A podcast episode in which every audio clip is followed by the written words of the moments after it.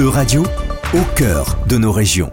Et du côté des sports, euh, Tristan, cette semaine, ta chronique portera sur la finale de l'Euroleague masculine de basketball. En effet, Romain, puisque des 19 au 21 mai dernier se déroulait le Final Four de la plus prestigieuse compétition européenne de basketball, l'Euroleague donc, au sein de la Zalgirio Arena, salle du club du Zalgiris Kaunas en Lituanie.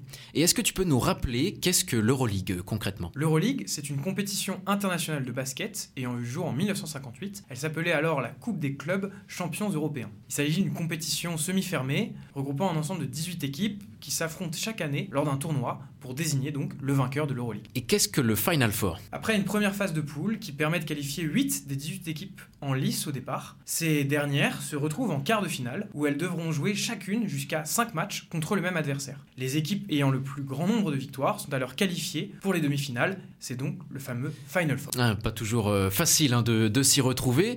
Euh, pour cette année euh, 2023, qu'est-ce qui, qui aura donc marqué cette, cette édition? Eh bien tout d'abord, le prestige des équipes présentes cette année dans le dernier carré. En effet, l'équipe grecque de l'Olympiakos, menée par son joueur star Alexander Vezenkov, comptait bien remporter la compétition cette année et résister aux effectifs pléthoriques des deux ogres de la compétition, à savoir le FC Barcelone et le Real de Madrid. C'est ensuite la première participation à ce stade de la compétition pour le club de Monaco. L'équipe monégasque, menée par le meneur américain star Mike James, aura réussi à mettre fin à plus de 25 ans de disette du côté du basketball tricolore, la dernière qualification d'un club du championnat français pour le dernier carré, remontant au Lyonnais de Lasvel en 1997. Finalement, qui est sorti euh, vainqueur de cette compétition de, de basket? Est-ce que c'est cette équipe monégasque justement qui a pu euh, sortir son épingle du jeu? Et non, malheureusement. Bien que l'équipe de la Principauté débute bien sa demi-finale contre l'Olympiakos, un trou d'air trop conséquent lors du troisième quart-temps brisera tout espoir de titre pour l'équipe française. Au terme d'une finale haletante, soldée par un score de 78 à 77, c'est le Real de Madrid, du pivot star Walter Tavares, nommé MVP du Final Four, qui remporte cette édition. Et une liste des participants à cette Euroleague qui s'étend même au-delà des pays de l'Europe politique, puisqu'il y avait cette année par exemple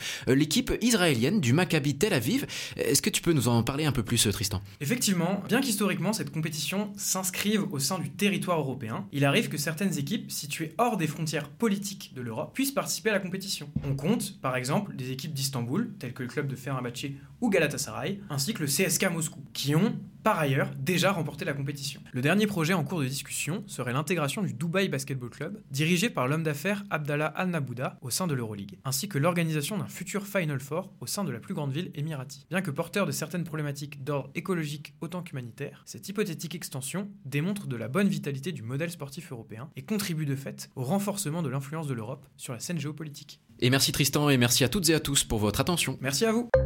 C'était un reportage de Radio à Strasbourg. À retrouver sur euradio.fr.